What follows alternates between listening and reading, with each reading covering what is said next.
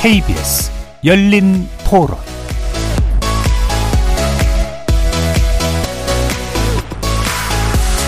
안녕하십니까. KBS 열린 토론 정준희입니다. 어떻게 여자를 그렇게 막 굴레차기로 나오면 또 보복할 거 아니오 진짜 세상이 너무 험해 불안하지 신상공개 해야지 약간 여론의 영향을 받지 않나 싶기는 하거든요. 그러니까 사람들이 공개를 했으면 좋겠다 이러면은 공개를 하는 것 같고 법 쪽에서도 그냥 그런 거에 영향을 좀 받는다고 생각을 해요. 사실 인권 문제보다는 국민들의 예, 알 권리나 뭐 좀 피해에 대해서 좀 조심해야 되는 차원에서는 신상 공개가 이루어진다고 생각이 듭니다. 사실 신상 공개는 적극적으로 해야 된다고 생각이 들면서도 기 준을 어떻게 마련할 것인가에 대한 그거는 조금 역시 어려운 문제인 것 같긴 한데 당연히 해야죠. 왜냐하면 그게 범죄를 하려고 그러는 사람들이 그 두려움의 한 조건이 되거든요. 그 신상 공개가 나는 필요하다고 봐요. 거리에서 만나본 시민들의 목소리 어떻게 들으셨습니까? 귀갓길 여성을 무차별 폭행한 이른바 돌려차기 사건 항소심 결과가 나왔죠. 징역 12년의 1심에서 8년 높아진 징역 20년이 선고됐는데요. 이와 함께 최근 논란이 된 가해자 신상 공개 결정도 내려졌는데 대법원 상고 가능성이 남아서 실제 공개는 미뤄진 상태입니다. 사실 이 사건은 범행의 잔인성과 재범 우려 때문에 초기부터 신상 공개 필요성이 제기돼 왔지만 수사 당국이 이를 받아들이지는 않았었는데요. 반면 비슷한 시기에 살해 범죄자인 정유정의 신상은 공개되기도 해서 우리나라 신상 공개 제도의 기준 그리고 원칙에 대한 의문이 커지고 있습니다.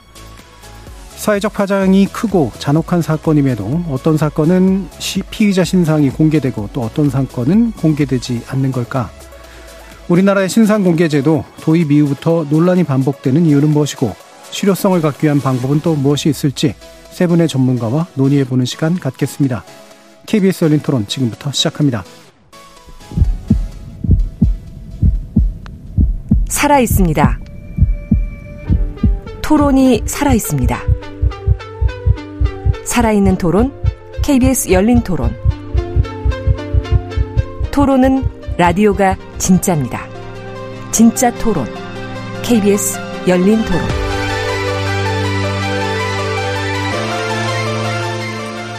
오늘 토론 함께 해주실 세 분의 전문가 소개하겠습니다. 김대근 한국형사법무정책연구원 연구위원 자리하셨습니다. 안녕하십니까. 한국형사법무정책연구원의 김대근입니다. 임준태 동국대 경찰행정학과 교수 나오셨습니다. 예, 안녕하세요. 이은의 변호사 자리하셨습니다. 안녕하세요. 이은희 변호사입니다. 자, 항소심 결과, 어, 부산 사건에 대한 항소심 결과가 이제 막 나왔는데, 어, 좀 예측을 좀 하셨었는가 싶어서요. 음, 기본적인 평가를 좀 들어보도록 하죠. 임준태 교수님부터. 예, 사실 고용량은 상당히 높습니다. 음. 사실 뭐 저는 35년까지 나올 거라고는 정말 예상을 못 했고요. 예상도 안 했습니다. 왜냐하면 음. 한국의 형사사법 체계에서 이 35년은 사실 뭐 살인을 하더라도 엄청나게 여러 사람을 그 살해했을 때는 가능한 음. 형량인데 어, 이 국민들의 일반 예상과는 다르게 20년이 나온 것은 현재 체계로 봤을 때는 불가피하게 그 정도밖에 나올 수 없는 상황이 아닌가 그렇게 생각이 됩니다. 예. 김대근 위원님. 네, 저도 같은 생각이고요. 또 법원의 사실 인정 범위가 어디까지인지는 모르겠지만 지금까지 알려진 사실 내용을 바탕으로 본다라면 지금의 형은 적절해 보인다고 생각합니다. 예. 이 변호사님 의견도 좀 들을까요? 사실 이제 이렇게 그 성범죄가 의심되는 그러니까 어떤 되게 안 좋은 어떤 동기를 가지고 있는 살인미수에 대해서 이런 폭력 상황에 대한 그동안에 이제 형벌이 너무 낮았단 말이에요. 네. 사실은 이제 이번 이 사건에 대한 공분에는 그런 부분도 있습니다. 그러니까 네. 단순히 이 사건에 대한 공분만이 있는 게 아니라 실은 우리 사회에 이제 여성이라든가 어쨌든 신체적 약자들이 갖는 어떤 그런 불안감 같은 것들이 있는 거죠. 그래서 이 살인미수에 대해서 20년 나온 거면 사실 되게 많이 나온 거긴 해요. 네. 현재 어떤 여건상에선 근데 이제 우리가 이 지점에서 돌아 알아봐야 될 건 보도가 됐으니까 공분을 샀으니까 이런 형벌이 아니라 이런 사건에서는 이제 이런 정도의 형벌이 주어져야 된다라는 게 좀 보편화되고 이제 이게 좀 자리 잡기를 바라는 바람입니다. 예. 그럼 약간 더 평가를 해보면 검찰의 구형이 그러니까 공부는 받아들인 셈인데 약간은 무리한 법리 구성이 좀 있었다 생각하시나요? 예, 저도 왜냐하면 이게 살인 미수 또 강간 미수 사실은 살인 미수 같은 살인 기수도 아니거든요. 그러니까 일반인들의 어떤 그 기대 수준과 법원에서는 이제 미수의 경우에 뭐 예. 흉기를 사용해서 신체를 많이 훼손했다든지 이런 정도까지 이르지 않은 사건이기 때문에 음. 사실 35년 정도 구형했더라도 법원에서 20년형을 선고한 것은 사실은 어떻게 보면 이 사건이 아니라면 음. 상당히 높은 형량이라고도 보일 수 있는 한국 현실에서는 그렇게 예. 보여집니다. 그러니까 선고 결과 자체도 일단은 높은 것이긴 하다. 법리 구성 관련해서 이 변호사님 의견 있습니까? 그 애초에 이제 뭐 수사 과정이나 이제 이런 그 법리를 검토해서 가는 과정에서 이제 현업 부서의 어려움은 있었다고 생각이 듭니다만 근데 이제 처음부터 뭔가 피해자가 가장 원했던 건 나에게 무슨 일이 있었는가의 부분이거든요. 네. 그래서 나에게 무슨 일이 있었고 그게 확인되는 그 전제하에 이제 그게 죄명이 무엇이든지 간에 그것에 이제 상응하는 처벌이 이루어져야 된다라는 건데 사실은 이제 처음 에 이 초동 수사가 벌어지는 과정에서 피해자에게 이제 성범죄가 실제로 있었는지 어떤 종류의 성범죄가 있었는지 같은 것들은 사실상 처음에 증거를 채취하거나 하는 과정에서부터 좀 에러가 있었습니다. 예. 그래서 이제 그런 것들이 결국 기소가 될 때에도 피해자가 나에게 일어난 일이 정확히 뭔지는 규명이 안 된 상태로 가다 보니까 이제 이게 처음에 사건이 이제 발생했을 때도 보도가 됐지만 1심이 이제 판결이 나고 나서도 이제 보도가 확산되고 이건 너무하지 않냐라는 것들이 이제 그 공분을 사면서 그래도 그게 이제 형벌로 반영된 경우라고 보이거든요. 예.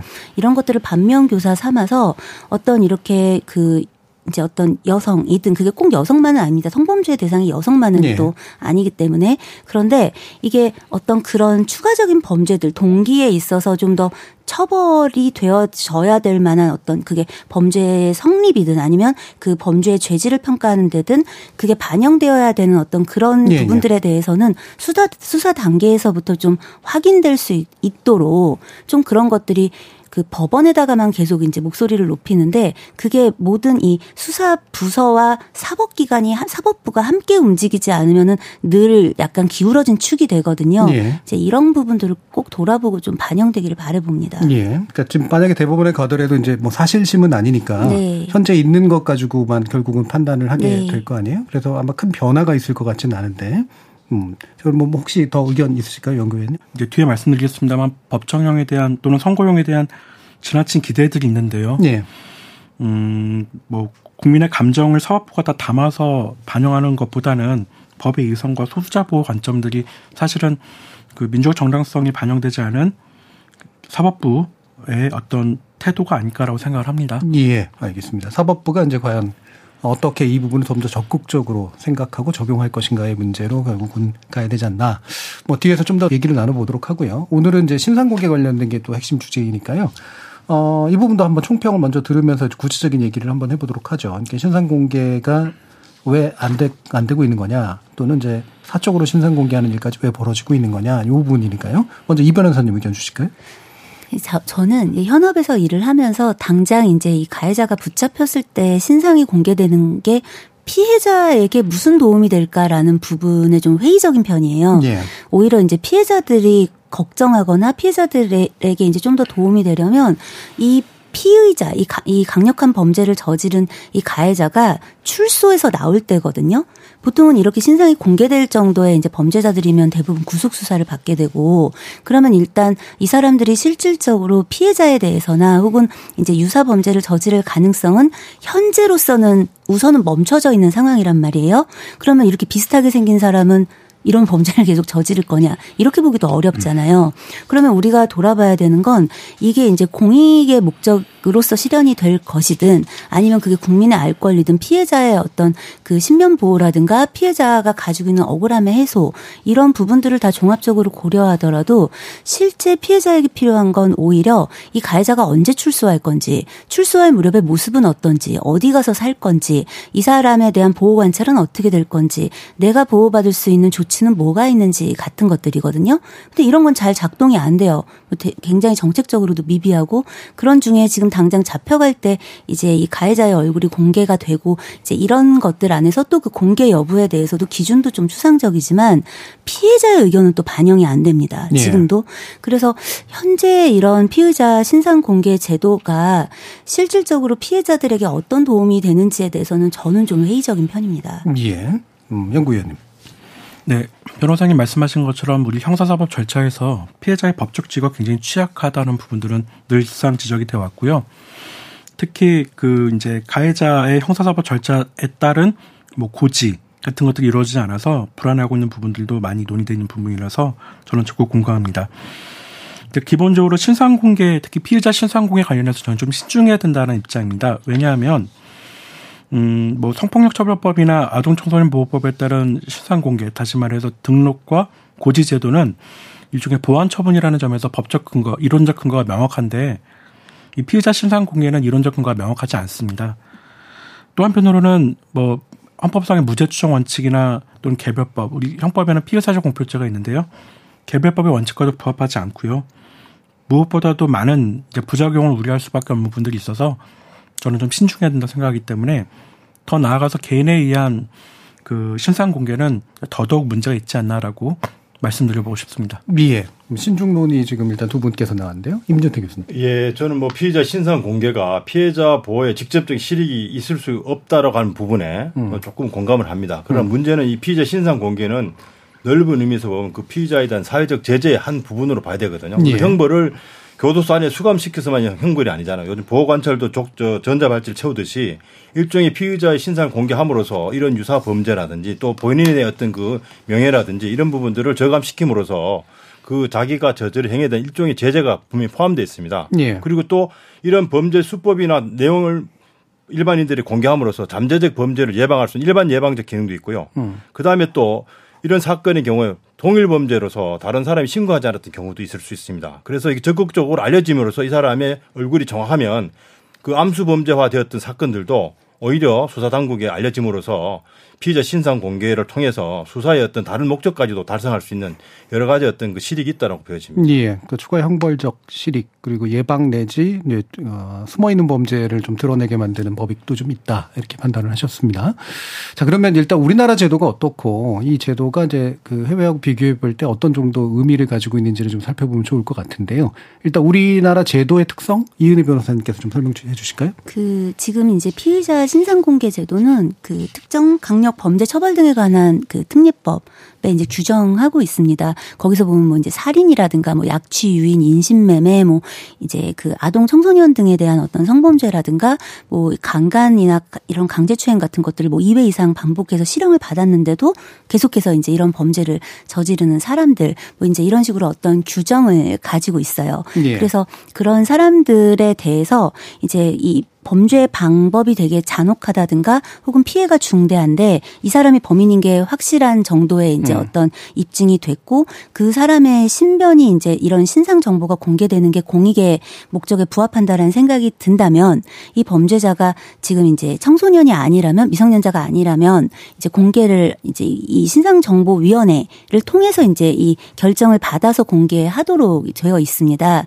법적 규정은 이런데 아까 좀 전에 이제 김대근 연구원님이 말씀해 주신 것처럼 이게 사실 피의사실 공표죄하고도 충돌이 되고요. 예. 오히려 그 이 피고인이 돼서는 또 이걸 적용할 수가 없어요. 그러니까 음. 피의자에 대해서 하는 거거든요. 무죄 추정의 원칙하고도 사실은 또 이제 충돌되는 부분이 있습니다. 예. 그리고 오히려 이제 이 사람이 확정 판결을 받은 다음에 공개되는 게 아니라 이렇게 이제 피의 단계에서 이제 이런 것들이 공개가 되는 거죠. 그래서 아까 이제 다른 분들 이야기 들으면서도 이런 생각이 들었는데 이렇게 구속 수감돼서 이제 거의 처벌이 이제 중형이 확실시되는 사람 이렇게 신상 공개가 결정된 사람의 신상이 공개되면서 누가 고통스러울까? 이제 이런 걸 생각해 보면 이렇게 법적 충돌의 부분도 있지만 실은 이 가해자의 가족이나 주변인이 받는 고통이 가해자보다 더 많을 수가 있는 거예요. 그러니까 가해자의 인권 때문에 가해자 신상 정보에 좀 저기 우리가 신중해야 된다 이런 말씀을 드리는 게 아니라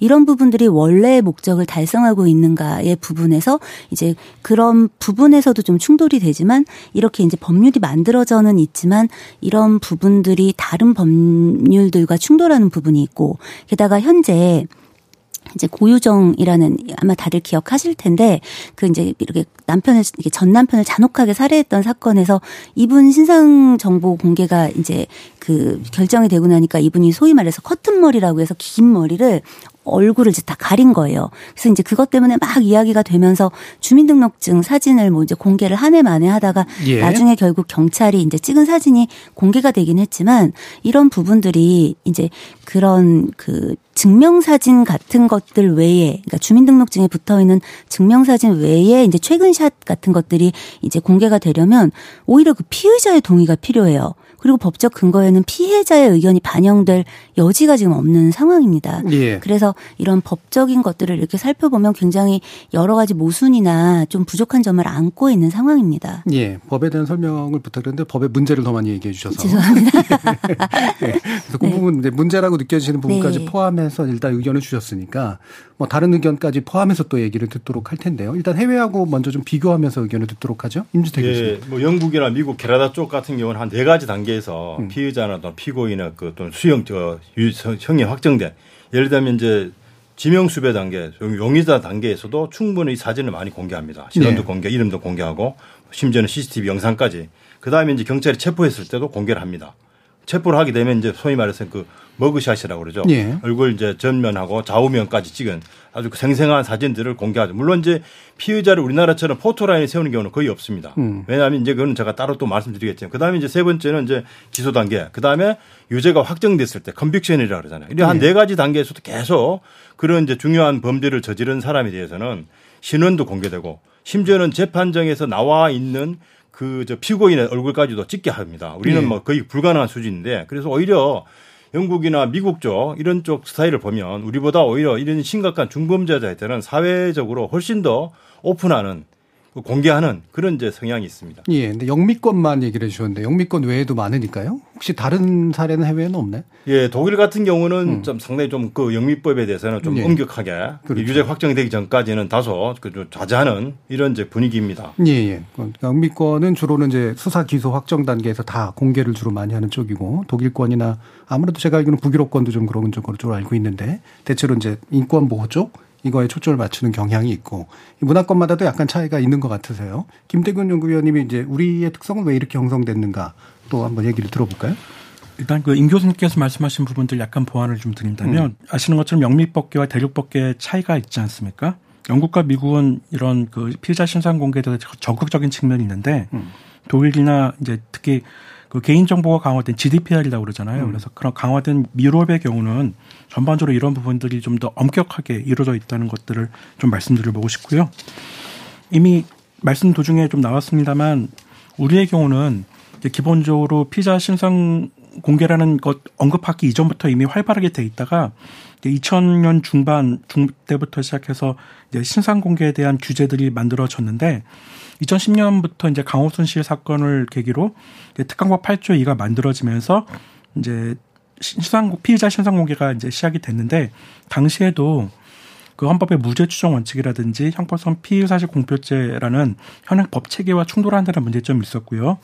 또 잘 말씀해 주신 것처럼 본인뿐만 아니라 가족과 주변인들에 대한 피해, 즉 연자죄로서의 효과가 있다라는 점, 또 사법기관이 잘못 판단할 수 있다라는 오심의 가능성, 그리고 최근에 이제 그 엠번방 사건을 계기로 확인된 부분들은 그 피의자들이 그 카메라를 자신의 스피커처럼 활용해서 예.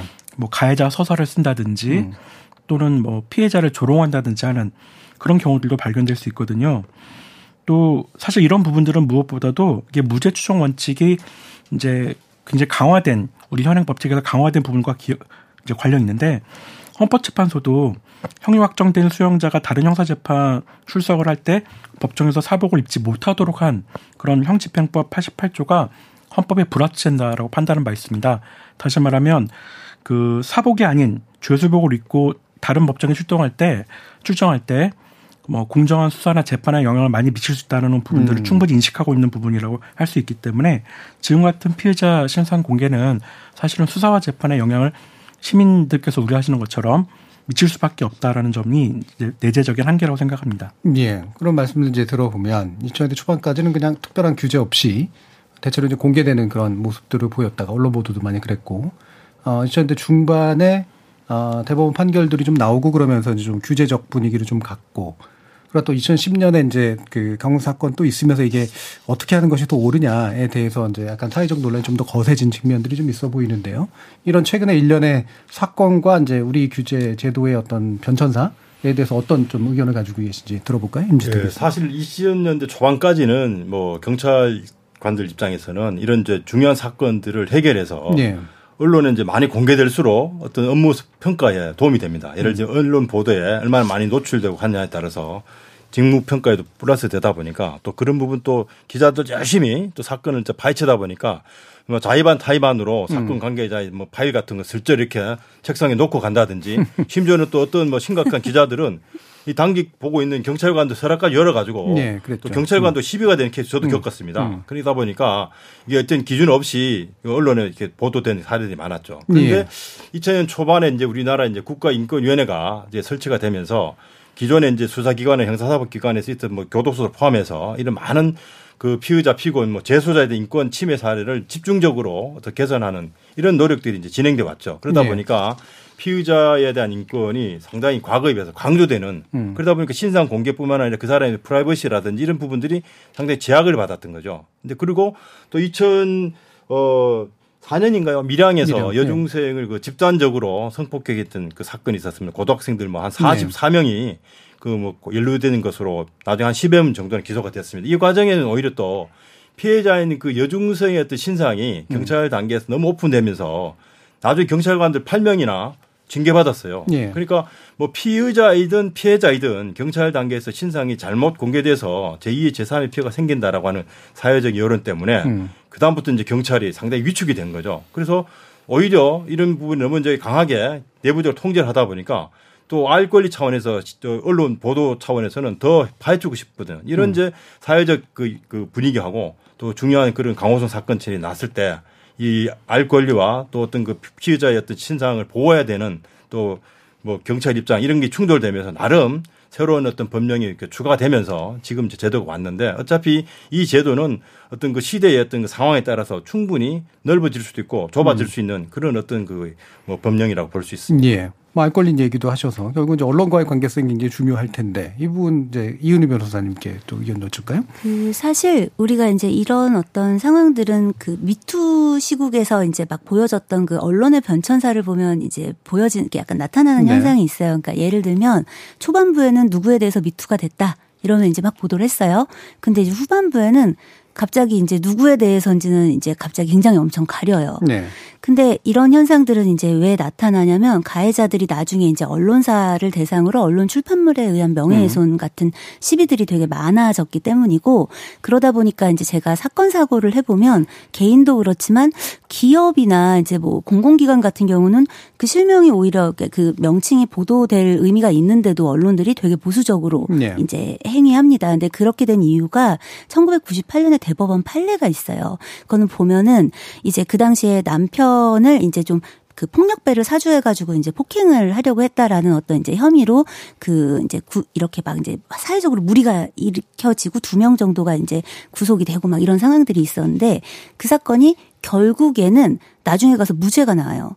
그러니까 이제 이렇게 신상이 공개됐었던 사람들이 이제 언론을 상대로 이 배상 청구를 하게 됩니다. 네. 근데 이제 그 사건에서 대법원의 판단은 뭐였냐면 이제 어떤 사건이 어떤 이런 것들이 법에 위반된다. 이게 법에 위반되는데 이렇게 하면 안 된다. 뭐 그리고 이렇게 처벌된다. 이렇게 수사된다 하는 요런 것들은 음. 이제 보도가 됐을 때 공익에 기여하는 바가 있지만 그리고 이제 그런 것들이 사회적으로 공유됨으로써 이런 범죄는 왜 일어나고 앞으로 대책은 어떻게 세울지 같은 것들이 이야기되는 부분이 있 겠지만 막상 이 개인 이 범죄를 저지른 사람이 공인도 아닌데 이 사람에 대해서 신상이 공개되는 게 이런 공익성에 무엇을 부합하고 알 국민의 알 권리에는 어떻게 부합되는지에 대해서 모호하지 않냐. 네. 그러니까 이렇게 하면 안 된다. 라는 이제 판결을 음. 하게 됩니다. 그러니까 이제 그 후부터는 이제 이 언론들이 되게 보수적이 돼요. 그래서 예를 들면 경찰이 공개를 하든 말든 경찰이 뭐 얼굴 꼭 굳이 이제 피의자에 대해서 가리고 나타나지 않아도 언론이 찍었어도 그 언론 얼굴이라든가 신상을 내보낼 수가 이제 좀 없게 되는 네. 거예요. 지금 이제 그런 변천 속에서 있는 것이죠. 음. 현재 언론은 원래는 이제 사실은 아마 어, 막 자꾸 드러내고 이러는 걸 좋아할 텐데 이런 게 사법적인 이제 민사 소송이나 이런 것도 당할 가능성이 되게 높아지다 보니까 소극적으로 대하는 게 그냥 이익이 되는 이제 아마 그런 상태에 놓인 것 같습니다. 그럼 지금 이제 범죄 보도가 아, 어느 정도 좀 알려야 될 필요성과 어느 정도 숨겨야 되거나 좀 드러내지 말아야 될 필요성 사이에 이제 균형을 잘 잡아야 될 텐데 어떻게 잡는 게 좋을지 의견을 먼저 좀 여쭐까요? 예, 이렇게 이제 사회적 이목을 끄는 네. 사건의 어떤 그 피의자는요, 어떻게 보면 이제 public figure입니다. 음. 공인이에요. 본인이 원하든 원하지 않든 간 나쁜 인간이라도.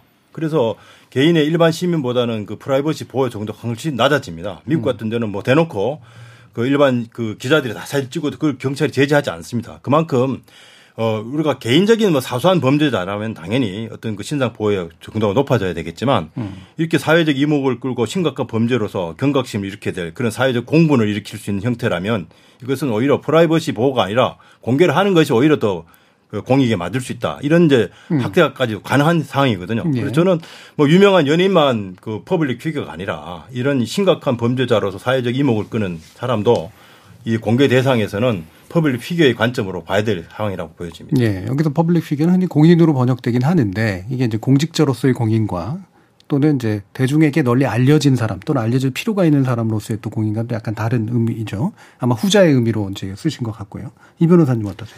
그 예를 들어 우리가 이제 일반인들은요, 혹은 이제 좀 경한 범죄를 저지르는 사람은 내가 이렇게 범죄를 저질러서 내가 알려지는 거에 대해서 영향을 받아요. 그리고 사회적으로 이제 감시망이 작동이 되기도 해요. 그런데 보통 이제 이렇게 신상이 공개되는 사람은 굉장히 잔혹 범죄, 네. 그러니까 연쇄살인범 막 이런 건데 이런 사람들이 자기 신상이 공개되는 거에 대해서 얼마나 신경을 쓸 것인가. 음. 그러니까 이 사람들에게 주는 영향이 있을 것인가도 한번 생각을 해봐야 되거든요. 그러니까 막상 가해자 자신에겐 영향을 잘 못 주고 주변에는 이제 그 사람과 가족이라는 이유로 뭐 혹은 친구, 뭐 그 사람을 제자로 뒀다든가 블라블라 이런 이유로는 또 영향을 받아요. 피해자 입장에서 볼까요? 아까도 말씀드렸지만 사건을 하다 보면 피해자들도 잠시는 혹은 피해자의 유가족이나 뭐 이제 이런 분들이 가해자 신상이 까발려지는 걸 원해요. 근데 가해 자가 어차피 잡히고 처벌이 되면 가해자 주변에선 다 알거든요. 예. 그러니까 이제 그런 걸로 인해서 이 사람이 처벌받은 걸 주변에서 모를까봐 걱정은 안 해요. 근데 피해자들의 본질적인 걱정은 내가 이후에 안전할 것인가가 보다 네. 근본적인 건데 제가 가장 걱정하는 건 신상 공개를 하고 나면 그거에 되게 집중돼요. 그러니까 이번에도 보면은 그 정유정 씨인가요? 뭐 이제 여자가 여자를 살해했다 뭐 이렇게 해가지고 했던 그 사람 얼굴을 심지어 막 뽀샵을 해가지고 얼굴을 뭐 이렇게도 만들었다가 저렇게도 만들었다가 막 이런 논란이 붙어요. 그런데 정작 피해자가 불안해하거나 피해자의 가족들이 불안해하거나 할 만한 그런 정책 이런 상황들을 어떻게 우리가 앞으로 받아 안아야 되나, 피해자를 위해 뭘 해줘야 되나 같은 것들에 대한 담론은 뒤로 밀려난단 말이에요. 예. 지금 우리가 당면에 있는 어떤 어떤 상황이 무엇인지를 좀 돌아본다면 가해자의 인권을 보호할 것이냐 이런 문제가 아니라 우리가 분풀이성 뭔가 이제 좀 예. 이제 다 같이 돌을 던짐으로써 안도하고 싶은 거예요. 그냥 뭔가 뭔가를 해결한 것 같아요. 근데 예, 해결이 예. 아무것도 안 됐거든요. 그렇기 때문에 그런 점들을 돌아보면서 해야 될 걸 먼저 해야 된다라는 예. 거죠. 그러니까 비본질적인 것에 눈을 돌리게 하는 악효과도 있고 네. 또 그런 걸 막 같이 함으로써 마치 문제가 해결된 것 같은 착각에 빠지는데 실제로는 그게 오히려 더 멀어지는 네. 문제가 있다. 뭐 그 얘기를 해주셨는데 그 더 얘기를 나누고 아까 이제 잠깐 과연 이제 가해자들이 그걸 두려워할까 뭐 이런 얘기를 했는데 TV에 나올 때 보면은 가해자들이 일단 자기 얼굴 다 가리려고 그러잖아요. 네. 그 심리하고 비교해 보면 또 약간 안 맞는 부분도 좀 있는 것 같아요. 순간엔 가리고 싶겠죠. 예. 그런데 어차피 나가 살 게 아니거든요. 장기간 수감되어 있을 거고 그냥 막말로 이름을 개명해도 그만이고 나가서는 얼굴을 고쳐도 그만이고 나갈 땐 이미 또 늙어 있을 거잖아요. 세월의 음. 흔적도 묻을 거고 그러니까 순간은 당황하겠지만 그 사람들이 이러니까 이제 그런 류의 사람들이 이제 이런 왜 동종의 범 잔혹한 범죄를 저지를 만한 사람들이 이걸 보면서 아 내가 이런 범죄를 저지르면 내가 신상이 이렇게 공개되겠구나 이게 예방에 조금이라도 영향이 있어야 되는데 이런 수위의 범죄를 저지르는 사람들한테 그게 영향을 주겠냐는 거예요. 예. 그러니까 뭐 처벌과 네. 예방의 효과에 관련된 부분인데 네. 이거는 또 짐작뿐이 할 수 없는 영역이라. 맞아요. 예. 예. 어, 뭐, 예. 뭐 잠깐 간단히 얘기 듣고 예, 실제로 미국에서도 이 사형 제도와 관련해서 재밌는 연구 실험들 많이 합니다. 정말 효과 있을까? 음. 그 제가 확보한 연구 자료 중에는 한 명의 사형을 시켰다고 한 내용을 한 달 동안 그 주에서 보도를 하니까 다섯 건의 살인 사건이 예방됐다. 심지어 일곱 건의 범죄가 예방됐다라고 하는 그런 데이터들 나오고 있거든요. 물론 우리가 이제 어떻게 그 증명해 예, 그래서 그런 부분은 이제 예. 상당히 그 디테일하게 연구를 하죠. 그래서 이런 이제 피의자 신상 공개가 피해자 쪽에는 상당히 우리가 좀 문제가 있을 수 있어요. 그건 지적이 맞습니다. 네. 피해자 보는 별도로 또 해야 될 부분인데 피의자에 대한 신상 공개 그 자체가 넓은 사회적 제재입니다. 아, 네. 저렇게 사회적 지탄을 받고 욕을 먹는구나 주변 사람들 그리고 일반 시민들도 저런 그 범죄자는 마땅히 처벌받아야 돼라고 하는 어떤 그 형벌에 대한 확신성. 네. 그 형벌의 본래 본질적인 뭐냐 복수입니다. 복수의 소리가 계속 응보에서 복수로 왔다 지금 교육 개선 심지어 예방까지로 왔어요. 그러니까 그러나 본질적으로 여전히 이 형벌의 의미는 결국 그 죄를 지은 사람에 대한 복수나 보복의 감정이 상당히 깔려 있습니다. 만약에 네. 범죄를 저진 사람이 짧은 형을 선고받고 사회로 나온다고 했을 때 국민들이나 시민들 얼마나 거기에 대해서 사법제도 불신하겠습니까? 네. 김영구 의원님 말씀도 들어볼까요? 그, 제임 교수님과 자꾸 대립각을 세우면서 너무 죄송합니다. 근데 일단 사형제 효과성과 관련해서는 어 1975년에 에를리라는 사람이 일부 제한된 모형을 갖고 사형이 효과성이 있다 있을 수도 있다라는 식으로 설명한 바 있는데 그 수많은 논의들을 통해서 어 틀렸다라는 얘기들이 이제 지배적이고 사실 결과적으로 형벌의 효과, 사형으로 사형의 효과성은 검증할 수 없다라는 게 오늘 다수의 견해인 것 같습니다. 예. 실제로 제가 사형 수들을 만나봐도 범행 당시에 뭐 사형을 고려했다는 사람은 거의 없었고요. 연쇄살인범들 일정 기간을 두고 범죄를 저지르는 그런 사람들이 사형 있는 걸 모르지 않았을 거잖아요. 네. 그럼에도 불구하고 범행을 나아갔다는 점을 생각해 본다면 이제 사형이 갖는 그 사람의 목숨을 빼앗으면서 같이 갖는 효과성은 없고 형벌이 갖는 일반적인 효과성이 있다는 거예요. 그래서 두 번째 그 사회자님께서 말씀하신 것처럼 형벌이 집행된 당시에는 집행되는 당시에는 두려움을 갖습니다. 뭐 사형이든 유기든 유기징역이든 신상국이든 두렵고 싫죠. 하지만 그런 것들을 고려해서 범행을 저지른지 여부는 별개의 문제일 수밖에 없습니다. 특히 그 법치국가적 예측 가능성이라고 좀 멋있게 부른다라면 이 신상 공개의 경우는 뒤에 말씀드리겠습니다만 좀 일관된 기준이 없다라는 점, 범죄마다 다르게 공개 여부가 판단된다는 점 때문에 내가 공개될지 몰라서 범죄를 안 저진다라는 것은 더더욱 성립하기 어려운 부분들이 있는 것 같아요. 사실 그 피의자 신상 공개에 대한 공익성에 대해서 많이 논의가 되는 것이 이제 알 권리하고 예방 효과지 않습니까? 어, 예방 효과는 흔히 뭐 범죄자가 저지르는 범죄자가 두려워서 저지르지 않는 특별 예방과 시민들이 두려워서 저지르지 않는 일반 예방이 있을 수 있는데 뭐 알 권리는 어차피 얼굴을 보게 되는 거니까 충족이 된다라고 볼 수 있습니다. 그런데 음, 특별 예방이라는 관점에서 본다면 신병이 확보된 피의자가 다시 범죄를 저지를 수는 없을 거예요. 때문에 특별 예방 효과는 전혀 없고요. 아까 말씀드린 것처럼 일반인들의 관점에서도 내가 범죄를 저지르면 얼굴이 공개된다는 것 때문에 범죄를 저지르지 않는다는 것은 사실상 이론적으로나 우리의 사고 실험으로나 또는 경험적으로도 입증된 바가 없기 때문에 저는 효과성이라는 게 사실 모호하지 않는가 네. 생각을 합니다. 저 짧게 부연 하나만 하고 싶은데 인준태 교수님이 아까 이제 왜 그 형벌 복수의 개념을 얘기하셨잖아요.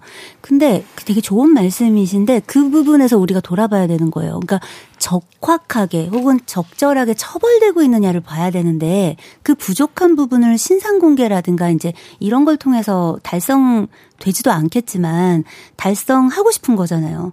근데 본질적인 거는 그게 만약에 미진하다라고 생각한다면 처벌의 수위를 높여야 되는 건 거지. 이게 신상을 공개해서 갖는 부수적인 효과로 복수를 하거나 이게 뭉징될 거라고 생각하는 건 좀 무리지 않겠나라는 네. 생각이 듭니다. 어, 저도 그 부분은 네. 일정 부분 동의를 합니다. 신상 공개 네. 제도 네. 자체가 또 제재로서 엄청난 효과를 갖는 건 아니나 그러나 오히려 약한 형벌이 제대로 어떤 그 피의자의 범죄 그 양에 따라서 좀 형이 높아지는 이런 부분들은 당연히 이제 상응되는 조치로 가야 된다고 봅니다. 저는. 예, 알겠습니다. 네, 그 부분 제가 한 마디만 더 첨언해도 될까요? 음. 그 사실 이은희 변호사님의 견해 일반적으로 공감을 하는데 또 약간은 좀 다른 부분이 그런 부분이 있습니다. 사실 형벌이 높다고 해서 범죄가 예방된다라는 음. 논의는 지금은 없습니다. 왜냐하면 이미 여러 가지 논의들, 뭐 이론적이든 경험적이든 판단해 볼 때 범죄를 예방하는 중요한 요소가 무거운 형벌과 확실한 형벌 두 개를 변수로 놓고 본다라면 어, 무거운 형벌은 효과성이 없다라는 게 오늘날 많은 학자들이 지적하는 바고요. 뭐 좀 뭐 인용을 하면 뭔가 있어 보이는 것 같아서 한번 말씀을 드리면 1971년에 게리 베커라는 사람이 Economic Approach to Crime이라는 논문을 쓰고 노벨 경제학상을 받는데 거기서도 똑같은 논의를 합니다. 무거운 형벌보다는 확실한 형벌이 범죄를 억제하는 데 더 효과가 있다라는 것을 이제 수학적으로 증명을 하기도 하거든요. 예. 그 확실하다는 건 예, 저 그 부분은 저도 뭐 강의를 지금 하고 있습니다. 음. 게리 베커 92년도 노벨 경제학상을 받았는데 사실 그 인간 행동이 어떤 그 영향을 미치는 것 중에 형벌에 관한 부분을 예. 경제학적으로 풀었어요. 그래서 저도 상당히 그 탁월한 그런 의견을 생각하는데 문제는 이 형벌의 어떤 그 비용. 예를 들면 내가 어떤 범죄를 저지르면 반드시 체포돼서 처벌을 받는다는 이런 그 서튼티라 그러죠. 확실성. 예. 그러니까 형벌이 무겁다라고 해서 예방되는 건 아니에요. 그래도 동의합 저는 뭐 학술적인 결과가 동일한데 문제는 그 처벌의 확실성이 누구겠어요. 경찰이나 이 수사기관에서 반드시 체포를 해서 이 사람한테 처벌받는다는 것이 사람들이 다 알려질 때 오히려 효과가 있다는 거 맞습니다. 그러니까 확실성이라는 건 그러면 법 죄를 저지르면 반드시 처벌받는다 그렇죠. 이 부분을 예, 말씀하시는 거기다가 거예요. 형벌이 엄격성까지 합쳐진다면 예. 훨씬 더 이제 해방이 효과가 높은데 우리는 예. 이 처벌의 확실성보다 주로 형벌의 엄격성에만 너무 강조를 하다 보니까 예. 실제 우리 두 분이 말씀하신 것 저는 일부 동의를 합니다. 예, 예. 실제로 그 물어보면 수용자들에게 물어보면 범행 당시에 제일 무서운 게 뭐였냐고 물어보면 형벌은 잘 모릅니다. 무서운 건 잡힐까봐 음. 두려웠다는 겁니다. 예, 예. 그래서 확실성 부분이 훨씬 더 중요한 변수다라고 하는 거는 뭐 대략 동의되는 부분이고요. 대신 무거 그러니까 예방 효과만 가지고 또 우리가 형벌을 얘기하는 건 아니니까 예를 들면은 응보관념 같은 거 이렇게 사회적으로 처벌받았다는 느낌 뭐 이런 것들도 중요한 부분이고 특히 이제 피해자가 이제 그런 것들에 대한 감정을 갖는 것도 되게 중요한 부분이잖아요. 어 그래서 이제 그 부분 또 뒤에서 좀 더 논의를 해야 될 것 같고요. 일단 일부에서 요 얘기는 하고 이제 맞춰야 될 것 같은데 어, 지금 이제 개인이 신상 공개를 해버리는 행위를 그럼 어떻게 볼 거냐. 일각에서는 수사기관이 할 걸 안 하니까 이런 걸 하는 거 아니냐라는 긍정적인 평가가 있는 반면에 예전에 이제 배드파더스 건이나 이런 것들처럼 이거는 확실히 법리적으로 안 맞고 실질적으로 그거는 일종의 사적 제재에 해당하는 일이기 때문에 되게 부정적이다라는 그런 견해가 있잖아요. 이 변호사님 부터 의견 주실까요? 그 배드파더스는 사실은 실효성은 있었죠. 일정 부분. 그런데 이 실효성이 모두에게 적용될 것이냐를 좀 생각해 볼 필요가 있어요. 두 가지 정도 이제 그냥 좀 되게 확실하게 보여주는 문제점이 있는데 하나는 이렇게 공개된 정보가 정확한 것이냐의 검증. 을 사인에게 맡길 수 있는가의 문제 같은 것들 있잖아요.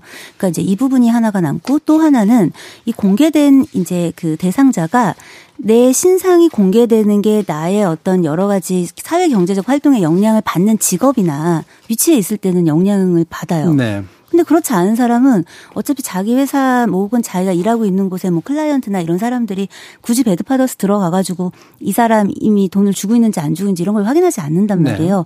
그러니까 결국은 어떤 그 공평한 제재가 되지도 않아요. 음. 그렇기 때문에 여기서의 문제도 뭐냐면 오히려 양육비를 줄 수 있게 법 체계, 법 적용 이런 것들을 이제 바꿔야 되는데 그 부분에 이제 그런 어떤 손보고 개선해야 될 것들에 집중하는 게 아니라 이제 공개하고 누군가를 빠른 방식으로 이제 사적으로 응징하는 방식으로 나아가는 거니까 이 배드파더스의 문제를 이들을 처벌해야 될 것이냐는 이거를 공개했던 사람들이 뭐 이제 자기 이익이나 뭐 명예를 추구하고 뭔가 유명해지고 이런 걸 추구했던 게 아니었고 네. 일정 부분 실효성을 가지고 있고 그리고 양육비의 문제라는 게 갖는 공익성의 문제가 또 있기 때문에 개인의 어떤 네. 금전적인 지급의 문제를 떠나서 그런 걸 생각해 본다면은 이제 좀 신상 이런 흉악범 신상 공개하고는 조금 다른 부분이 네네. 있습니다만 그러나 그조차도 우리가 본질적으로 들여다봐야 되는 건 양육비를 줄 수밖에 없게 만드는 음. 어떤 법적인 제도의 마련인데 결국 그건 또 뒷전으로 밀려가게 되거든요. 네, 예.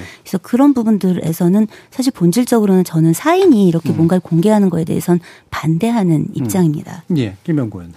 사실 이 부분은 별개의 쟁점이라 할 만큼 좀 긴 문제라고 생각합니다. 네.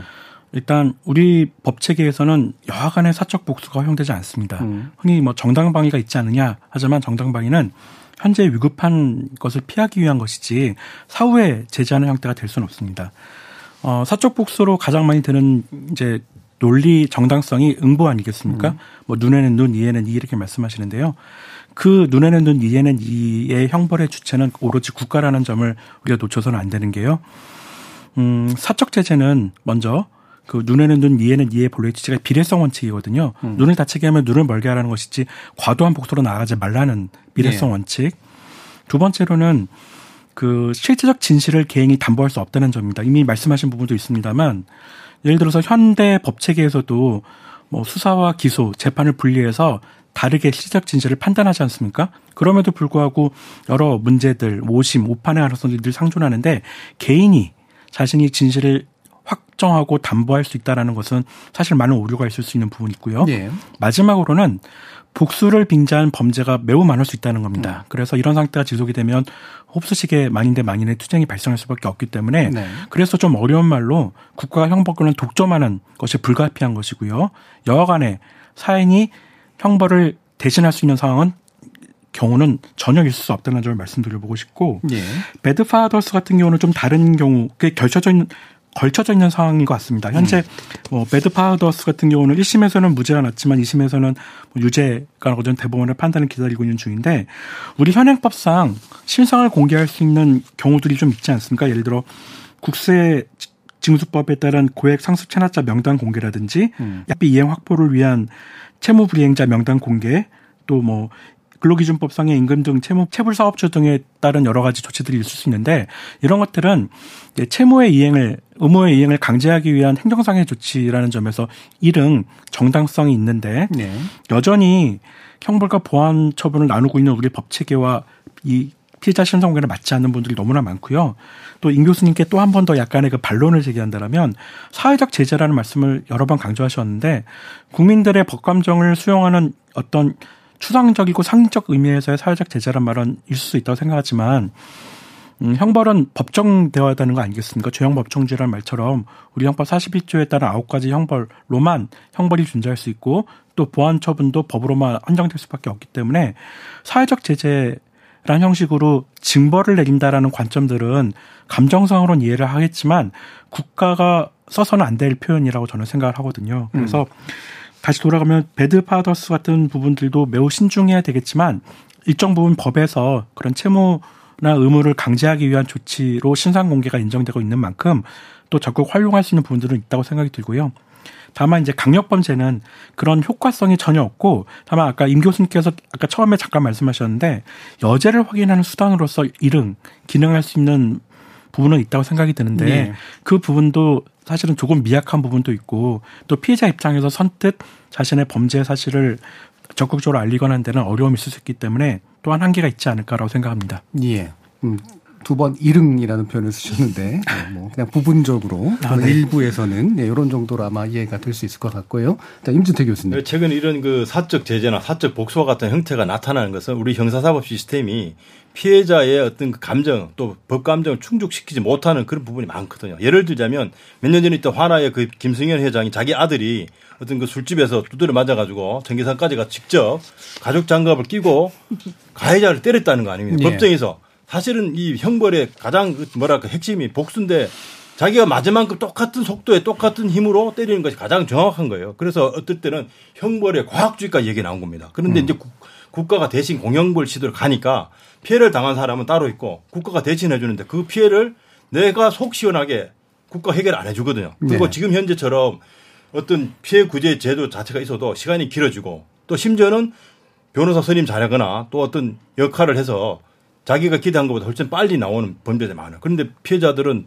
도움 받은 게 없어요. 네. 그러다 보니까 자칫하면 이건 사실 좋은 현상은 아닙니다. 국가가 분명히 기능을 해야 되고 또 이 사적 제재나 복수 논란이 안 되려면 아까 변호사님 말씀하신 것처럼 이 제도가 더더 적실하고 더 능률적으로 피해자를 구호하고 그 부분들이 자기의 피해에서 충분히 국가의 형벌권을 통해서 만족을 느낄 수 있는 정도 수준이 가야 됩니다. 예. 이렇지 않으면 제가 볼 때 이 인터넷을 통해서 개인에 관련 신상 정보, 형사사법 정보들이 많이 공개되기 때문에 앞으로 자칫하면 사적 복수나 사적 제재 속도가 훨씬 더 빨라질 수 있는 그런 병제가 생길 수도 있습니다. 예. 법감정이라는 표현이 저도 굉장히 중요하다고 생각하거든요. 음. 또 시민들의 정당한 법감정은 입법에도 반영될 필요가 있다 생각이 들어요. 그런데 잘 아시는 것처럼 입법부도 이제 국민의 법 감정을 반영해서 민족 정당성을 확보하는 기관이고 집행부도 마찬가지로 그 국민의 법 감정을 담아서 어떤 민족 정당성을 기반으로 하고 있다라고 흔히 교과서에 설명하고 있지 않습니까? 예. 반면 사법부는 어떤 국민에 의해서 선출된 집단이 아니잖아요. 음. 다시 말하면 민족 정당성이 굉장히 취약한데 음.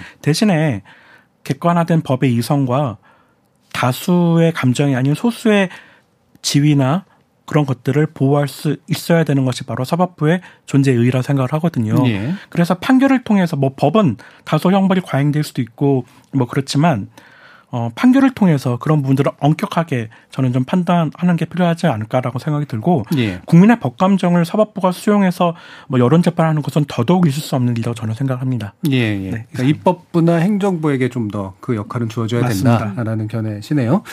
자, 그러면 일부에서 이렇게 아, 신상공개 관련된 문제와 함께 아, 과연 형벌이 제대로 이루어지고 있는 것인가, 신상공개는 그 형벌에 있어서 적합한 수단인가 그렇지 않은가의 부분에 대한 논의를 좀 진행해 봤습니다. 여러분은 지금 KBS 열린 토론 과 함께하고 계십니다.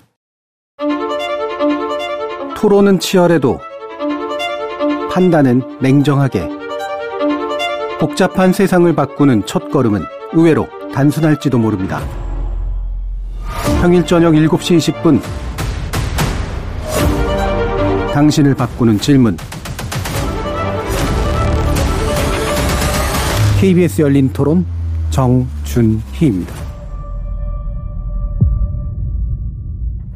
KBS 열린 토론 범죄 피의자 신상 공개 논란에 대해서 이야기 나누고 있는데요. 임준태 동국대 경찰행정학과 교수, 이은희 변호사, 김대근 한국형사법무정책연구원 연구위원 이렇게 세 분과 함께 하고 있습니다. 자, 그럼 2부에서는 이렇게 최근 이어진 신상 공개 관련 결정이 아, 제도의 취지에 부합하는 방식의 일관된 결정이었느냐 또는 그렇지 않느냐의 문제와 어, 또 이제 계속해서 이제 법감정 관련된 얘기가 나오고 있으니까요. 어, 국민들이 일반적으로 생각하는 이제 공개 필요성과 또는 어, 나름대로 좀 상응하는 그런 식의 결정들이 이어지고 있는 것이냐, 이 부분에 대한 이야기로 일단 해봐야 될 것 같습니다. 어, 정유정과 이제 최근에 이제 부산 돌라, 돌려치기 사건이 이제 흔히 비교가 되긴 되는데 일단 이 부분에 대해서 김대근 위원님 말씀 한번 여쭤볼까요? 네, 일단 그 각 수사기관 경찰청이나 지방경찰청이 있는 피해자 신상공개 위원회마다 다른 기준을 가질 수밖에 없는 기본적인 한계가 있는 것이 사실이고요. 또 무엇보다도 특강법의 조문들 범행 수단이 잔인하고 중대한 피해가 있을 것이라는 요건이 추상적이기 때문에 자의적 판단 또는 개별적 판단이 불가피한 측면이 있습니다. 그런데 이 이른바 돌려차기 사건의 경우는 사실 피의자 신상 공개를 지금 하긴 좀 어려운 게 아까 말씀하신 것처럼 피고인 재판 중인 피고인의 신분이기 때문에 이른바 피의자 신상 공개 대상이 될 수 없다라는 네. 점 일단 분명하고요. 또 하나는 사실 이제 피의자 신상 공개를 규정하고 있는 부분들이 특강법 8조 1항 성폭력처벌법 25조인데요.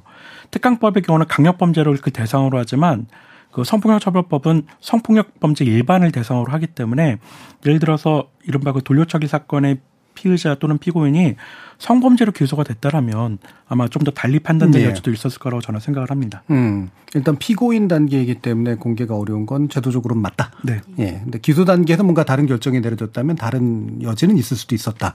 자, 김재태 교수님. 어, 실제 지금 그 8조 2에 규정하고 있는 이제 범죄 유형도 쉽게 하면 살인, 강도, 강간 또는 약취 유인 정도입니다. 음. 물론 이제 특별법 하나 더 추가되기는 대체로 이런 범죄가 아, 흉악 범죄로 사회적 관심을 끈다라고 좀 동의를 하고요. 저도 이제 서울경찰청에 신상 공개 위원으로 음. 여러 해 동안 참여를 예. 했습니다. 제가 참여한 것 중에 한두 건 정도 제외하고 거의 다 공개 결정이 났습니다. 왜? 공개 의견을 또 주로 그렇죠. 예. 실제로 어, 그 부분들이 이제 그 위원들 중에는 뭐 예. 경찰관도 일부가 있지만 대부분 저나 뭐 학자나 또 사회 활동하신 분이나 또 음. 법률가들 참여를 해서 그 사건의 어떤 내막에 대해서 충분히 그 심각성 그다음 대부분 또 경찰 단계에서 영장이 발부된 그러니까 영장이 발부됐다는 법원에서 어느 정도 범죄 혐의 상당성이 입증이 됐다는 걸 이제 보내주는 것이죠. 그래서 이제 범죄 심각성이라든지 사회적 파장이라든지 또 혐의의 충분성 이런 것들을 감안해서 전문가들은 일반 이제 사회 그 지도층들이 이렇게 보고 그걸 이제 확인하는데 지금 이제 현재는 몇 가지 형태로만 좀 정해져 있거든요. 상당히 엄격하게. 그런데 예.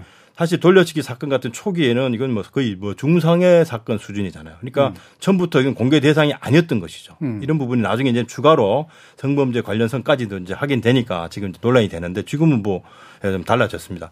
그 다음에 이제 이 그 지방경찰청마다 이런 사건들이 많이 일어나지는 않습니다.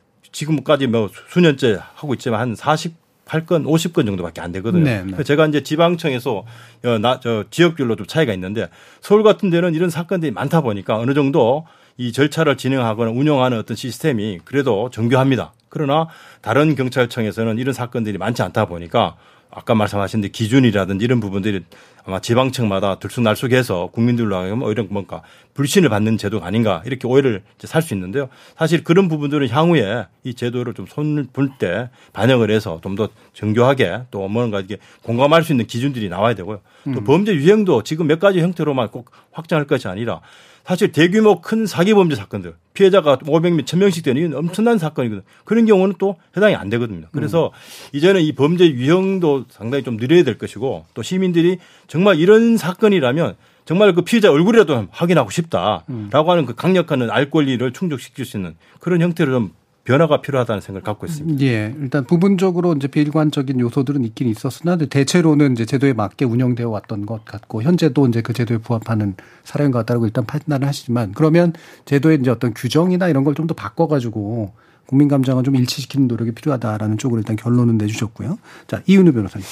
어, 결국 이제 얘기는 거의 나왔는데 음. 언제 어떻게 누구의 문제가 남는 것 같아요. 결국 그 얘기를 보면 왜냐하면 규정상 범죄 방법이 되게 다 잔혹하고 중대한 피해를 일으킨 어떤 이제 흉악범인데 그게 예를 들어 살인이라고 해볼게요. 흉악하지 않은 범죄가 있겠어요? 거의 음. 없잖아요.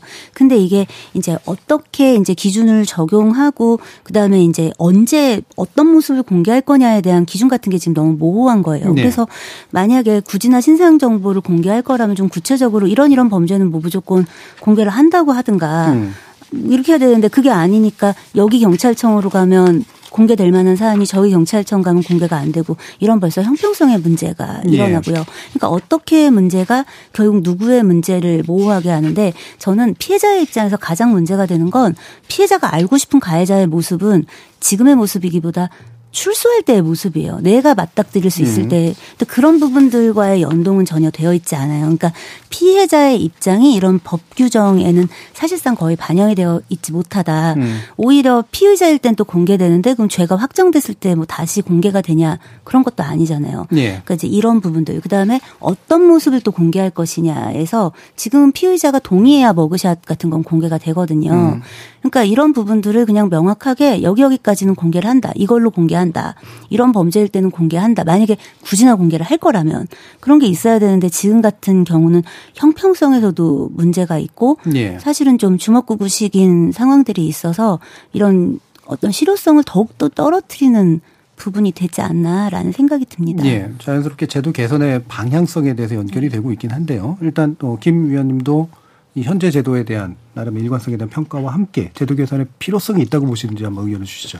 사실 이제 그동안의 피해자 신상 공개 위원회 결정을 보면 그 1년에 한 20건 정도가 10건 정도가 되나요? 아무튼 많지는 않고요. 그중에 위원회가 열려서 절반 정도만 공개가 되고 절반 정도 공개되지 않았던 것을 본다라면 신상공개위원회의 결정이 뭐 남용이 크다라든지 문제가 있다라고 생각하지는 않습니다. 네. 다만 아까 말씀드린 것처럼 범행 수단이 잔인하고 중대한 피해라는 개념이 모호하기 때문에 아무래도 자의적 기준이 불가피한 측면이 있고요. 또 임 교수님 말씀에 저는 적극 공감하는 게 뭐냐면 사실 강력 범죄에 대한 효과로서 범죄 예방 효과는 크지 않습니다. 분명하게 말씀드릴 수가 있는데요. 다만 이 피의자 신상 공개가 아니라 유죄 확정 판결을 받은 이제 보안 처분으로서의 신상 정보, 즉 등록과 고지 제도는 의미가 있다 생각이 들고요. 특히 상습 범죄자가 그 출소 이후에 여러 가지 활동을 할 경우 그것을 제약하기 위한 보안 처분으로서의 신상 공개는 저는 찬성합니다. 그래서 음. 이제 뭐 지금 뭐 사기 문제가 심각한 사회적 문제로 대두되고 있습니다만 저는 그 유죄 확정 판결 받은 상습 사기 범죄자에 대한 신상 공개는 꽤 효과가 있을 거다라고 주장을 하고 예. 여러 군데에서 제도화하는 고민들을 좀 하고 있기도 합니다. 예. 음, 제도적인 문제로 다시 돌아가면 기본적으로 그 피의자나 피고인 단계 신상 공개 아니라 이제 확정 판결을 받은 자에 대한 신상 공개는 어느 정도 정당성 또 이론적 근거가 분명하다라고 생각이 들고요. 음. 두 번째로는 그 아까 말씀드린 것처럼 특강법 8조하고 성폭력 처벌법 25조가 차이가 굉장히 있어요. 그래서 성폭력 처벌법의 경우는 대상 범위가 굉장히 넓어서 사소한 성범죄의 경우도 신상 공개될 가능성이 매우 크고 또 특강법의 중대성 요건이 성폭력 처벌법에는 없거든요. 음. 이런 부분에서 성폭력 처벌법으로 인한 피해자 신상 공개는 사실은 더 자해적이고 비일관의 가능성이 크다라는 점을 좀 강조드리고 싶고요. 또 하나 그 2020년에 디지털 엠번방 사건과 관련해서 관련해서도 사실은 신상 공개 결정이 났는데 거기서 집행 정지 신청을 했다가 나중에 그 무혐의 처분이 난 사례가 있었습니다. 다시 말하면 너무나 분명해 보이는 범죄에 대해서 신상 공개를 한다고 생각하지만 여전히 거기서 오류의 가능성들이 늘 내재되고 있다는 생각이 들어서 예. 거기에 대한 사후 통제가 필요하기 때문에 예를 들어서 지금처럼 음, 수사 초기 단계 전격적으로 경찰이 신상 공개를 하는 거 이제 그 제도가 굳이 유지되려면 하는 것보다는 음, 차라리 이제 영장은 법원 판단을 받아야 되는 거기 때문에 법원의 사후 통제라는 측면에서 영장 발부 시점 이후에 음. 하는 것이 차라리 부작용을 줄일 수 있는 방법이고 또 최근에는 이제 검찰과 경찰 단계로 수사권 조정도 되어 있고 또 검경 단계마다 신상 공개 제도가 달리 되어 있는데 사실 검찰은 그동안 신상 공개를 거의 안 해왔습니다. 음. 디지털 성범죄에 관해서는 이제 두 건 했는데 그나마 경찰이 이미 한 것을 다시 한 것이기 때문에 오히려 법적 판단을 좀 더 구체화하는 단계인 검찰 단계에서 그 피의자 신상 공개를 한다라면 그나마 문제를 부작용을 최대한 줄일 수 있는 게 아닐까 정도로 제안을 드리고 싶습니다. 예. 그럼 제도 개선의 방향은 피의나 피고 단계보다는 확정 판결 이후에 뭔가 이제 보완 처분의 필요성에 의해서 네. 그러니까 실제로 재범을 방지한다거나 뭐 피해자에게 보복하는 걸 방지한다거나 이런 것들에서 이제 하는 것이 좋고 만약에 피의자 내지 수사 단계 내지 기소 단계에서 하려면 좀 더 법적 판단이 들어간 단계에서부터 그거를 적용하는 게 옳겠다. 네. 이렇게 정리할 수 있겠네요. 네, 최소한의 사법적 통제가 음, 음. 이루어진다라면 더 그 문제점을 보완할 수 있을 거라 생각합니다. 예. 자, 이런 이제 반론 이제 더 이상 안 쓰시겠다는 이 의견에 대해서 반론이 혹시 있으십니까?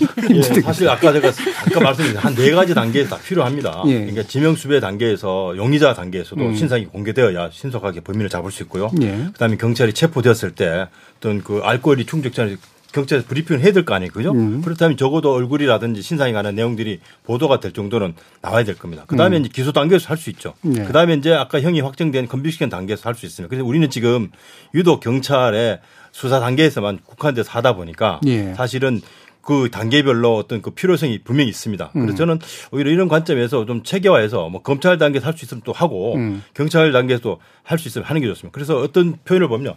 사범은 뭐 신선할수록 좋다. 음. 사건이 발생한 이후에 10년이 지난다 하면 뭐 하겠습니까? 그러니까 네. 어떤 사건 시점과 사회적 이목이 집중될 때 국민들이 그때 알권에 대한 충족이 필요한 거거든요. 네. 그런 시점을 본다면 여러 단계별로 음. 그러니까 사법적 통제가 필요하다면 그런 절차가 필요할 것 같아요. 그래서 네. 어, 지금의 경찰 단계에서만 국한할 것이 아니라 단계별로 조금씩 그 공개할 수 있는 그런 절차도 필요하지 않나 생각이 됩니다. 예. 사실은 꽤 다른 의견이세요. 그러니까 결국 수사 단계부터 기소 단계, 뭐그 판결 이후 단계까지 그 각각마다 신상국의 필요성이 다 다른 게 있으니까 그걸 다 적극적으로 고려하는 게 좋다. 네, 이런 의견이시고요. 이은희 변호사님. 저는 기본적으로는 신상 공개에 대해서는 이제 확정 판결이 나서 이제 아까 왜 우리 뭐 성범죄가 됐든 뭐 네. 범죄가 됐든 신상 정보를 공개하는 이제 출소 후에 이런 보안 처분으로서의 외에는 사실 반대하는 음. 입장입니다. 다만 이제 이런 것들을 굳이나 해야 된다면 명확성과 형평성은 반드시 음. 고려되어야 한다라는 거고요. 이 명확성은 이 죄를 지은 게 명확해야 된다는 거예요. 근데 명확하지 않은 단계에서 이제 불안정성을 담보하고 있을 때 이렇게 신원이 공개되고 난 다음에 이런 피해가 만약에 일어나면 그러면 혹시 어떡할 거냐 나중에 네. 이제 이런 문제가 있고 그리고 여기 자 여기 다르고 저기 다르고 이런 경우 다르고 저런 경우 다르고 하는 이 형평성의 문제가 다르다면 그게 실질적으로 무슨 효과를 가져올 수 있겠는지는 좀 의문이라는 그런 입장은 여전히 가지고 있습니다. 예. 그래서 그 부분은 또 이제 김명구 위원님과 기본적으로 동일한 네. 입장에 좀 계시고요. 이 부분을 약간 더 그러면 들어가서 이게 뭐막 구제 싸울 요소라기보다는 다시 그럼 임주태 교수님이 보시기에 아 이런 이제 판, 확정 판결 이전에라도 단 알 권리 충족 내지 범죄를 어떤 어, 수사를 잘 해가지고 어, 범죄를 자를 추적해서 잘 잡기 위해서 필요한 부분이 있다라고 이제 말씀을 하시는 거잖아요. 그 부분에서 위험성들을 또 얘기하신 거고 다시 한번 또 그 단계별 필요성이 왜 있는지를 좀 좀 더 얘기해 주시죠. 그렇죠. 이게 세분화 시킨 이유는 음. 각각의 어떤 그 피의자의 신상이 전부 다 예를 들면 지명 수배 단계에서도 네. 사실 거의 실물에 가까운 사진, 최근 사진을 공개를 하거든요. 네, 지금 뭐. 체포되지 않았지만. 네. 그리고 어, 체포된 이후에 당연히 그런 사건이니까 관심을 갖게 되죠. 그럼 음. 언론에 공개를 할 때 사진을 뭐 예를 들어 20년 사진을 공개할 수는 없잖아요. 그럼 음. 결국 어, 피해자 입건 단계에서 경찰서에서 촬영한 뭐 우리가 흔히 말하는 머그샷 음. 이런 정도는 공개를 해야죠. 우리처럼 뭐 포토라인 세우는 경우는 거의 없어요. 왜? 어, 미국이나 캐나다 같은 경우에는 경찰서의 유치장이 거의 없어요. 그러니까 그 별도로 구치소에 있기 때문에 실제로 언론에 노출될 수 있는 구치소에서 법정으로 출정하는 과정에서 노출이 됩니다. 네. 우리나라는 경찰서 유치장에서 구치소를 이감되는 과정에서 포토라인 세우다 보니까 음. 머리 숙이고 마스크 쓰고 모자 써버리면 신상 공개 의미가 없어지는 것이죠. 그러다 음. 보니까 사진도 보면 주민등록증 학생증 사진 가지고 네. 하니까 시민들 입장에서 이게 무슨 공개냐. 그러니까 뭐 별도의 뭐 포샵 얘기도 나눈 거거든요. 그래서 오히려 이런 지금 그뭐 유명무실 논란을 우리가 지금 일으키는 지금 극복을 해서 실질적으로 도움이 될 수 있는 그 단계별로 어떤 신상 공개를 통해서 아까 출소 후에는 정말 필요하죠. 그건 컨빅션 단계 이겁니다. 그래서 음. 이런 요소별로 고려를 한다면 지금 현재 한 단계에만 국한돼서 논란이 될 것이 아니라 예. 좀더 넓게 우리가 활용을 하면 음. 여러 측면에서 도움이 될 수 있다라고 예. 보겠습니다. 그러니까 뭐 확정 이후에 대해서 뭐 별다른 이견은 없으시고요. 확정 이전에 특히나 수사 단계에서 좀 이견이 일부 존재하는 건데 공개 수배 같은 거는 이미 필요한 일 아니냐. 그리고 범죄자에 관련된 어떤 신상 공개, 그러니까 이 피의자겠죠. 예, 내려졌다고 하더라도 정확한 그의 어떤 신상을 공개하지 못하는 일들이 생기기 때문에 오히려 이걸 제도화하는 게 옳다. 마구사의 형식으로 이 얘기를 하시니까 어, 곤란한 질문인지 모르겠습니다만 김 연구원님은 이 부분에 대해서 어떤 필요성에 대해서 동의하거나 반대하시나요? 아주 부분적인 아마 다른 의견을 예, 예. 살짝 우회해서 음. 말씀드려보고 싶습니다. 사실 이제 구체적인 얼굴을 알고 싶다라고 하는 그 알 권리라는 표현이 음. 저는 늘 궁금한 게 무엇을 알고 싶은 건가라는 질문을 드려보고 싶거든요. 어, 이 법이 특강법 8조 2가 처음 도입됐던 2010년 당시에는 강호순 사건 때문이었는데요. 당시 신문 보도에서는 잘생긴 범죄자가 여자를 유혹해서 같은 표현들이 되게 많이 들어 있었어요. 다시 말하면 도대체 어느 정도 잘생겼길래 뭐 이런 식의 어, 좀 선정적인 예. 관심들이 알 권리라고 소개된 게 아닌가라는 생각이 들어요. 음. 실제로 디지털 엠번방 사건 관련해서는 그 가해자들의 신상이 공개될 때 뭐 지극히 평범한 대학생의 얼굴이 나는 둥 음. 인물평 음. 같은 형태로만 이루어졌지 그것이 과연 알 권리일까요? 예를 들어서 알 권리라고 한다면 이런 범죄가 어느 지역에 있었기 때문에 우리가 조심을 해야 한다라든지 이게 나와 어떤 관련이 있는지를 아는 측면에서의 권리여야 되는데 정보여야 되는데 단지 얼굴을 아는 것이 어떻게 알 권리가 될 수 있는지에 대해서 저는 좀 의문을 갖고 있습니다. 음. 하지만 이제 그 이윤희 변호사님 말씀하신 것처럼 가해자가 출소 이후에 상황들에 대해서 피해자에게 어떤 정보를 알려주고 조심하게끔 하는 조치들은 뭐 보안 처분이라는 이름으로 정당화될 수 있겠지만 음, 지금처럼 얼굴을 아는 것, 특히 지금 당장 얼굴이 너무 궁금하다.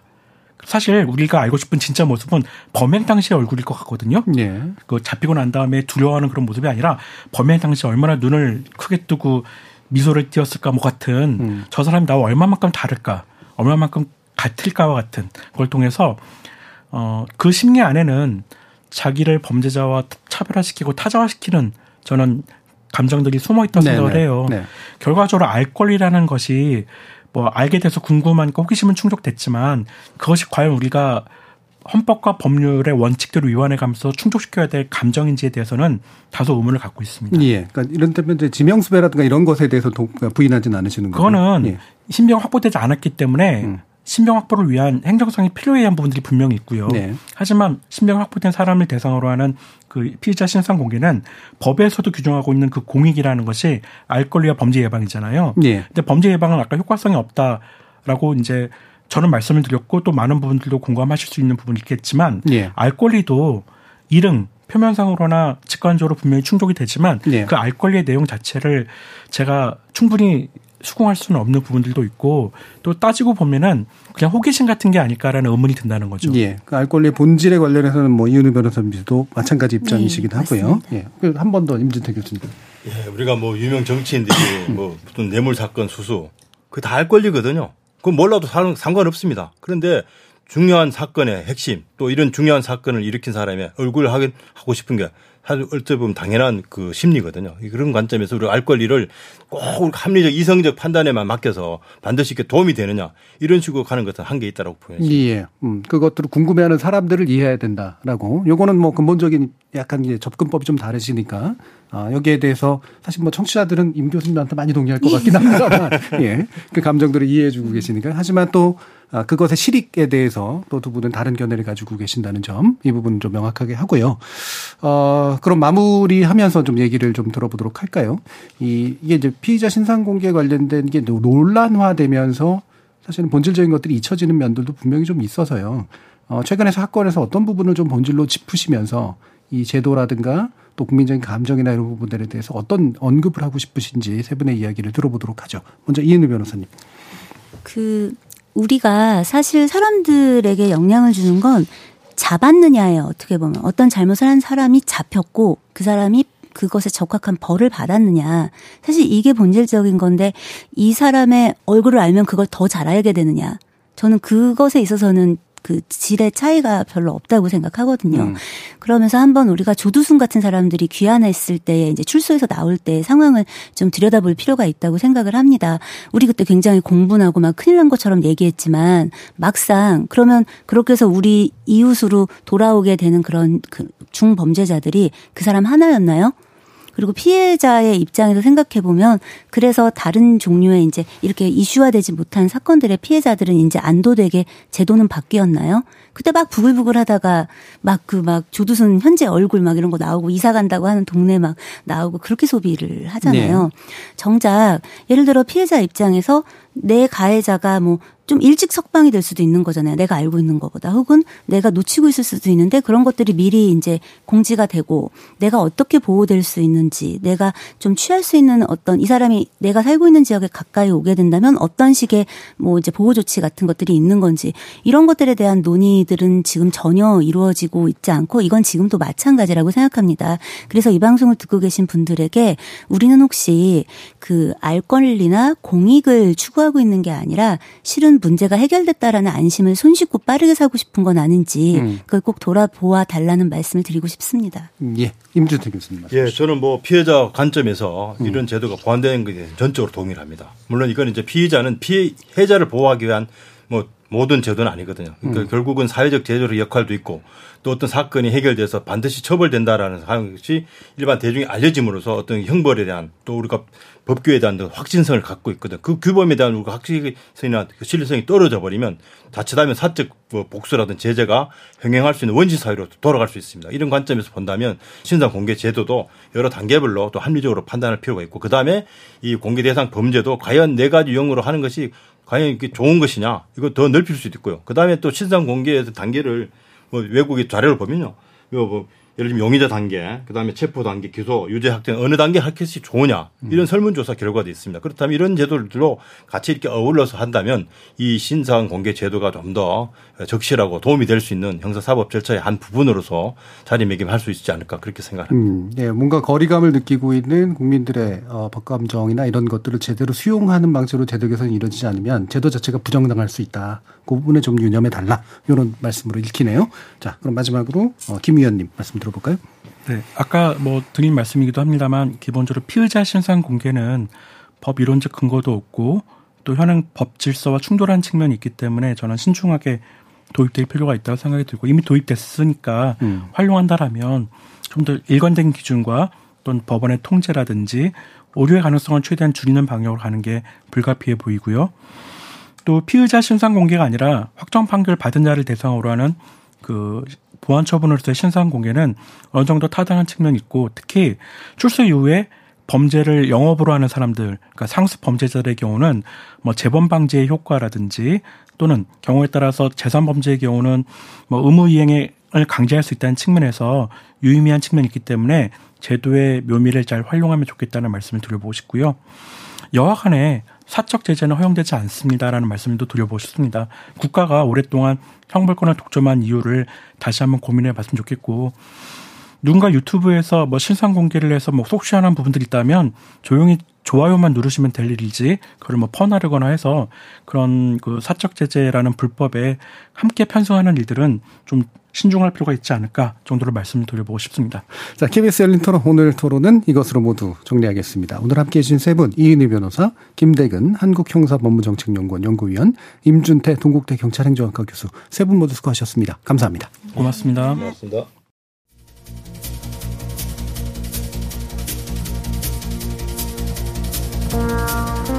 사회적 공분을 불러일으키는 사건을 접할 때 우리는 대부분 일종의 정의감을 품고 이를 대하곤 합니다.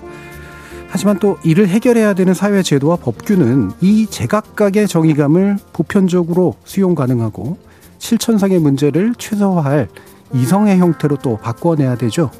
그래서 우리는 정작 그런 이성이 제대로 적당하고 있는가에 더 관심을 두어야 되지 않을까 생각합니다. 지금까지 KBS 열린 토론 정준이었습니다.